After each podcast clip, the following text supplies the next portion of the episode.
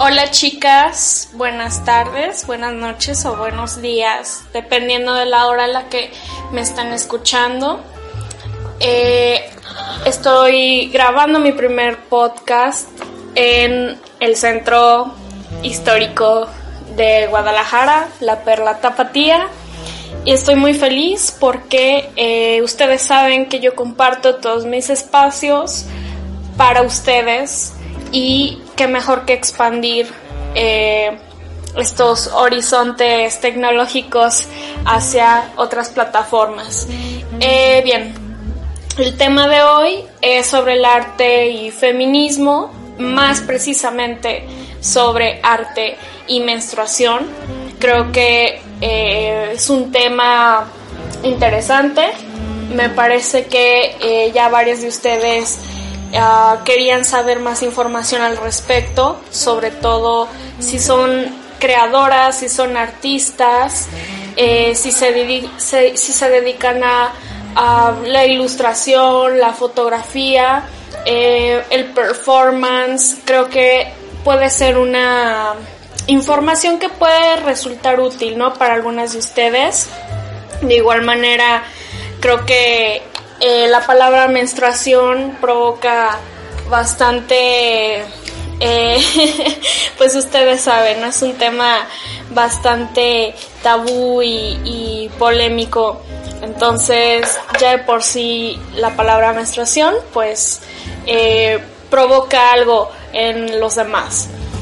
Ah, bien, para esta plática yo fui invitada por, por, medio de una colectiva que se llama Colectiva Asteria.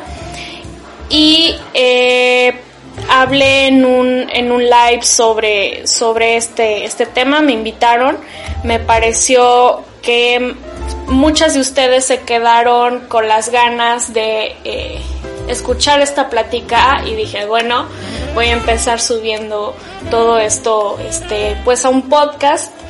Y bueno, yo empecé eh, todo, toda esta, esta plática, todo este live eh, con una cita de Adrian Rich en el pensamiento radical de las mujeres y dice, ¿qué necesita saber una mujer para convertirse en un ser humano consciente de sí mismo y con capacidad para definirse?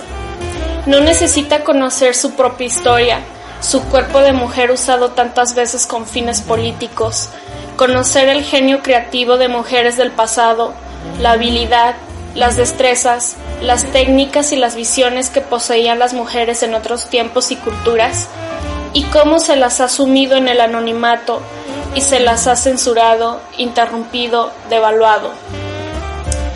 Bueno, me parece una cita bastante fuerte, por eso la agregué al inicio. Eh, y porque la pregunta, ah, la pregunta más importante de todo eh, sobre el tema de arte y menstruación, ¿por qué este tema? O sea, ah, bueno, yo escogí precisamente este tema por la visibilidad y como ya les comenté, la menstruación como tabú. Eh, mucha gente ignora el hecho o más bien en algunas ah, pláticas que he tenido eh, dentro y fuera de los ámbitos artísticos eh, sobre todo esto que, es, es, la menstruación, es el aborto, es el embarazo, ah, como que incluso dentro del arte eh, no es tan, tan llamativo, ¿no? Es decir, tenemos un montón de esculturas, de pinturas, de mujeres, eh, un 70%, cerca de un 70% en los museos este, hay cuerpos desnudos de mujeres. Eh, parecía, parecería que no es nada del otro mundo, no es nada nuevo. Eh, pero ¿qué pasa con estos temas, no? O sea, ¿por qué no vemos, o sea, eh, grandes obras del arte eh, sobre la menstruación, sobre un embarazo, eh, que no tenga nada que ver con la religión católica y la Virgen María, el tema de la virginidad, que ya sabemos que es un mito, pero, o sea, ¿por qué solamente se concibe dentro de los museos y estos espacios el cuerpo desnudo de la mujer? Entonces, yo creo que como creadoras, como mujeres artistas, nos toca, tenemos una gran responsabilidad en hablar de estos temas, en darlos a conocer, en llevarlos a las galerías de arte, eh, porque pues recordemos que a lo largo de la historia y hasta finales del siglo XX, el origen de la menstruación estaba encarnado en conceptos filosóficos, mitológicos y astrales, es decir, los sucesos este, a los que se le quería dar explicación. Eh, bueno, o sea, por ejemplo, existen un sinfín de mitos eh, dentro de las culturas que dan, eh, tratan de dar una explicación a la menstruación y hay un patrón común en, esas, en esos mitos que es la inferioridad y la imagen negativa de la mujer frente al hombre. Y bueno, o sea, este tenemos diferentes momentos a lo largo de la historia y en esta sociedad patriarcal sobre la menstruación y cómo se percibe dentro de estas sociedades patriarcales, eh, cómo, cómo, la consideran un símbolo de contaminación, o sea, de, repulsión, de suciedad, eh, que son lógicas de pensamiento respaldadas por la religión o la filosofía o la, ciencia. Eh, y pues les digo que demuestran, no, demuestran nada más que siempre ha sido un tema tabú. Y esto lo vemos desde la Grecia clásica, desde la Roma clásica, en diferentes religiones como la religión judía, eh, que dice que la mujer, por ejemplo, es un, ejemplo, podía estropear los campos de cultivo eh, eh, cuando llegaba su periodo y podría hacer abortar a los animales, incluso convertir el, vino en, vinagre. O que, por ejemplo, eh, la mujer es incapaz, o sea, estando en sus días es incapaz, es impura. Eh, todos estos mitos y leyendas han querido dar explicación eh, les digo, al fenómeno menstrual, pero pues es de una manera machista, ¿no? O sea, y qué, qué tanto este tipo de mitos, hasta qué punto afecta a cómo percibimos como sociedad la menstruación o qué tanto personalmente cada una de nosotras tenemos o teníamos la concepción de la menstruación. O sea, eh, UNICEF realizó un estudio en el 2015 que reveló que una, una de cada tres niñas en el sur de Asia no conocía nada sobre la menstruación antes de tener la primera regla, mientras que el 48% de las niñas en Irán y el 10% de las niñas en India creen que la menstruación es una enfermedad.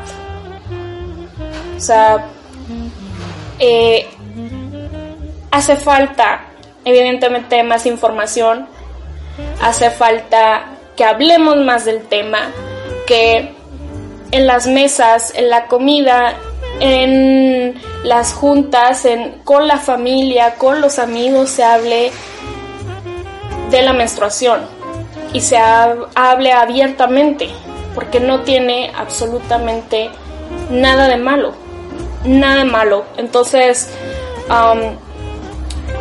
pues les digo, o sea, eh, ha habido algunos, algunas religiones que han, este, o si no es que todas, yo creo, eh, que han este, tenido un papel fundamental en el tabú de la menstruación.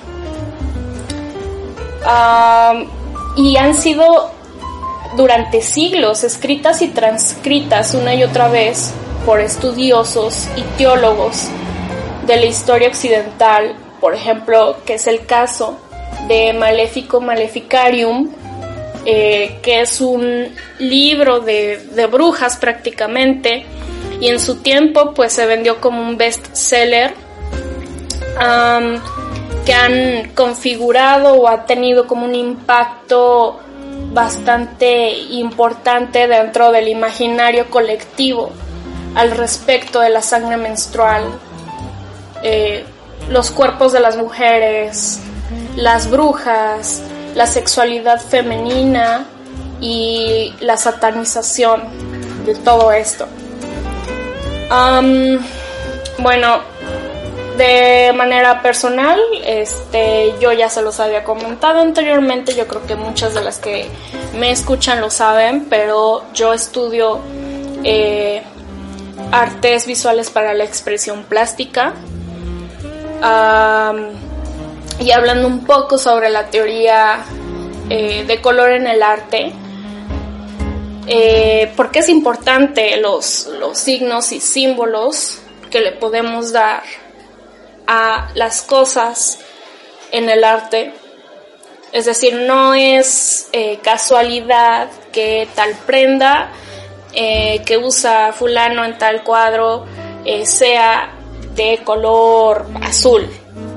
O no es casualidad de que pongan justamente este, este, este signo en este cuadro, ¿no? Eh, todo tiene un porqué dentro del arte, nada está al azar. Eh, incluso las obras más este, eh, abstractas como tipo Pollock sí deja, juega un poquito con esto, que es el arte abstracto. el expresionismo abstracto sí juega un poquito con eso pero aún así los colores que utiliza en sus pinturas tienen un significado y la técnica que utiliza. Entonces, eh, ¿cómo se percibe el color rojo dentro del mundo del arte? ¿No? Porque es importante darle significados a los colores utilizados dentro de los cuadros. O sea, culturalmente el color rojo, eh, y hago énfasis en el color rojo, por lo que a continuación les voy a decir, eh, ¿qué representa el rojo? O sea, bueno, el rojo eh, significa, significa peligro, malo, está relacionado con las llamas, las llamas del infierno, infierno diablo. Entonces, eh, ¿qué tiene que ver la sangre menstrual con, con el color rojo y con eh, las mujeres? Pues es muy simple, o sea, eh, sangras una vez al mes, es la sangre, eh, lo asocian con el peligro, con lo malo, con el diablo, y desde ahí nos satanizaron por el significado del color. Entonces se tiene la relación directa de que la mujer que menstrua, que puede menstruar, y la sangre roja con lo malo, el pecado, la satanización de esta, ¿no? Eh, en la actualidad numerosas teóricas o teóricos confirman que las primeras pinturas rupestres, o sea, ya de aquí ya estoy hablando de, de hace, desde el inicio de la humanidad, surgieron de la necesidad humana de generar y compartir conocimiento. ¿Sí? Fueron desarrolladas específicamente a partir del pigmento natural más espontáneo y agradecido de producir, la sangre menstrual. O sea, este dato es súper importante, casi nadie lo conoce. Eh, nuestros ancestros representaron la vegetación de sus alrededores, su realidad de ese momento, los animales con los que convivían, los rituales que desarrollaban, situaciones que les preocupaban con la sangre menstrual. Entonces, ah, desde siempre se obtuvo que la menstruación era un factor principal para mantener viva la relación entre el arte y el conocimiento. Em, y ahora trabajar con la menstruación pareciese que es antihigiénico, pareciese que es este sucio, pero la verdad es que ha habido muchos artistas eh, que desde todos estos puntos que les acabo de mencionar han tomado estas ideas y las han utilizado para su trabajo artístico. O sea, tenemos por ejemplo a Vanessa TX, eh, que es una serie de litografías. ella es este. Bueno, Vanessa TX es una artista neoyorquina y ella hizo Menstrala en el 2003, que les digo que es una. Eh, es una serie de litografías con sangre menstrual utilizando varios procesos experimentales y eh, todas estas obras que ya, que ella hizo pues nos invitan a la reflexión y trascienden el ámbito de la intimidad y son compartidos en una exposición pública. Eh, y ella menciona también que la estructura patriarcal que se ha empeñado en convencernos de que la menstruación es avergonzante e intentando poner un orden, lanza una perorata de descalificaciones en contra de la que pudo salirse de lo permitido, de lo decente, de lo pulcro, de lo admisible. Es decir, ella encontró esta manera de eh, hacer público y de compartir con los demás como artista. Eh, algo desde lo, íntimo, desde lo personal, dando a entender que no tiene nada de malo, que es un pigmento utilizable dentro del arte y, y bueno, ¿por qué no? O sea, eh, puede estar dentro de una galería, la menstruación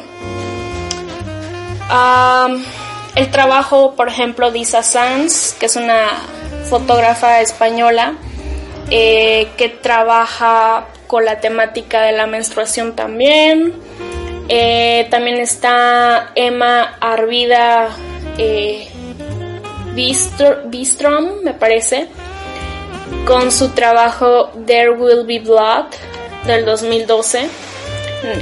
Ella nació en Estocolmo y muestra una serie de fotografías, eh, el proceso, el proceso la vida diaria con el periodo y plantea la normatividad de esta.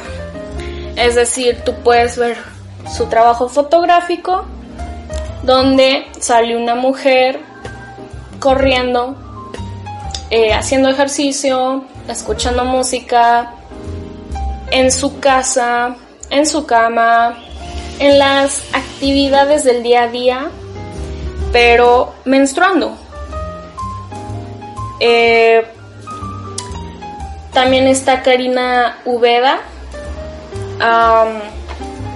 con Paños del 2013. Karina Ubeda realizó la propia, eh, digo, o sea, realizó una, su propia obra, este, ella hizo, todo esto, este, fue completamente eh, em, hacer un trabajo desde, desde cero y le llevó bastante, bastante tiempo.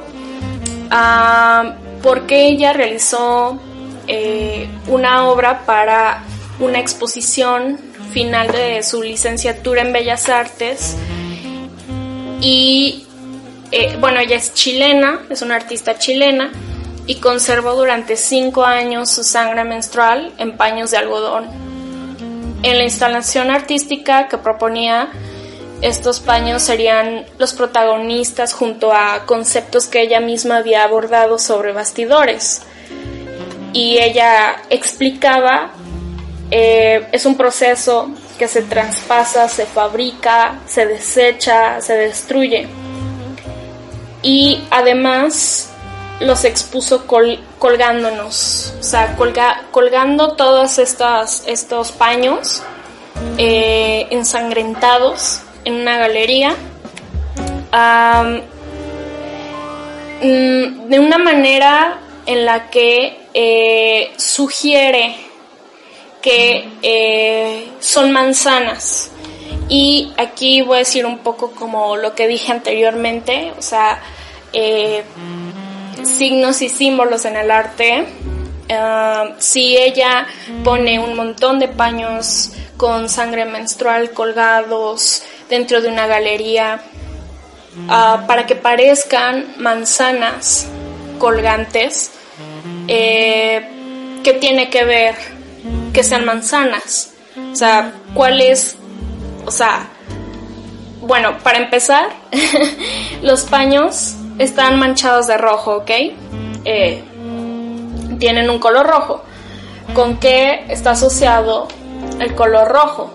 Y que estén colgados. Bueno, con una manzana.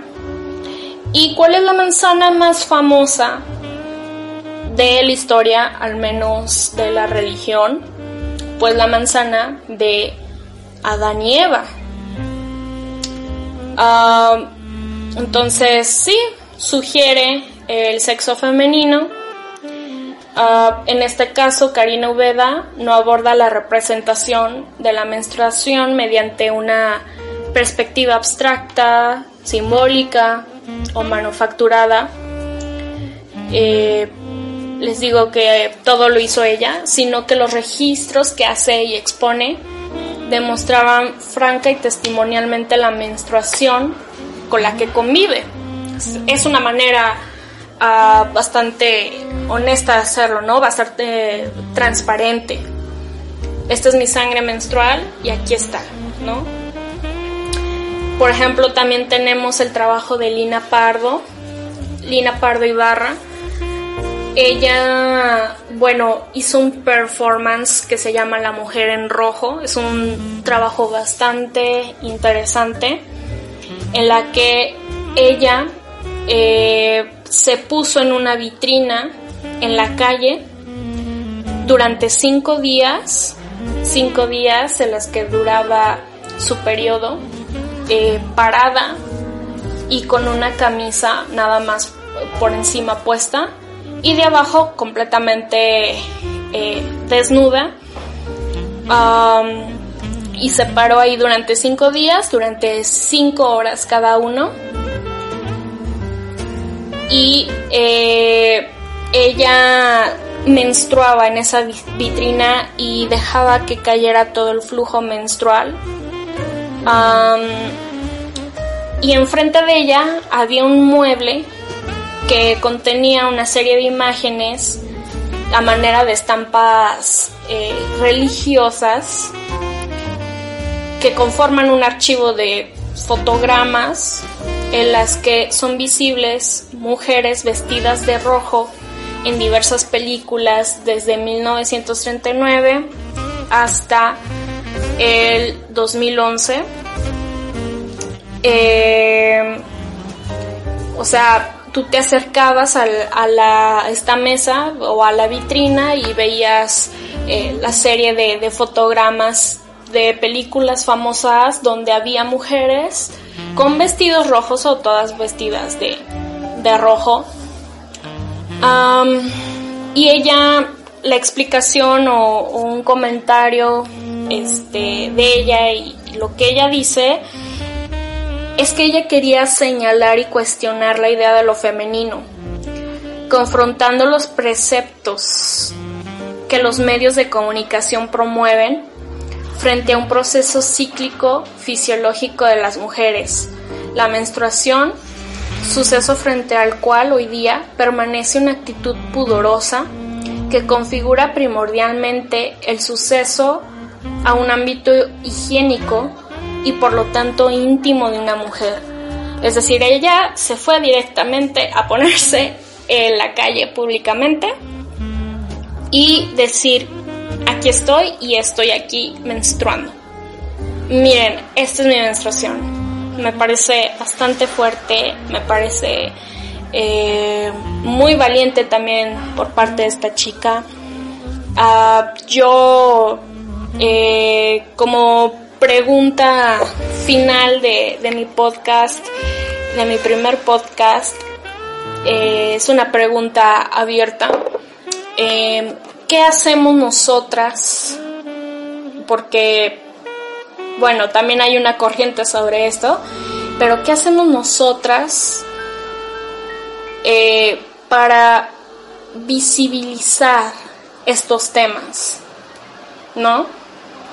En la escuela, en el trabajo, en nuestras casas. Y la responsabilidad que tenemos como artistas de tocar estos temas sociales, ¿qué hacemos cada una, ¿no? Como creadoras para eh, hablar de temas difíciles, complicados, de los que los hombres no van, los hombres no van a hablar de esto. O sea, creo, eh, no, no hay obras famosas o este relevantes o a lo mejor ni siquiera los hay de hombres hablando sobre la menstruación o el aborto o eh, no, o sea, este creo que habló mucho sobre el embarazo. Eh, pero ¿qué hacemos nosotras como mujeres para tocar todos estos temas? Eh, para que dejen de ser un tabú en nuestras familias, en nuestras casas, cómo educamos a los más chicos sobre todo esto y por qué no hacerlo. Eh, les digo, esta rama del ecofeminismo, sobre el activismo menstrual, las herramientas las tenemos y como feministas ahí están. Pero ¿qué hacemos cada una de nosotras, no? ¿Qué, ¿Cuál es nuestra aportación? Entonces, con esto termino. Muchísimas gracias por escucharme y nos vemos en el, no, nos escuchamos en el siguiente podcast. Cuídense mucho. Gracias.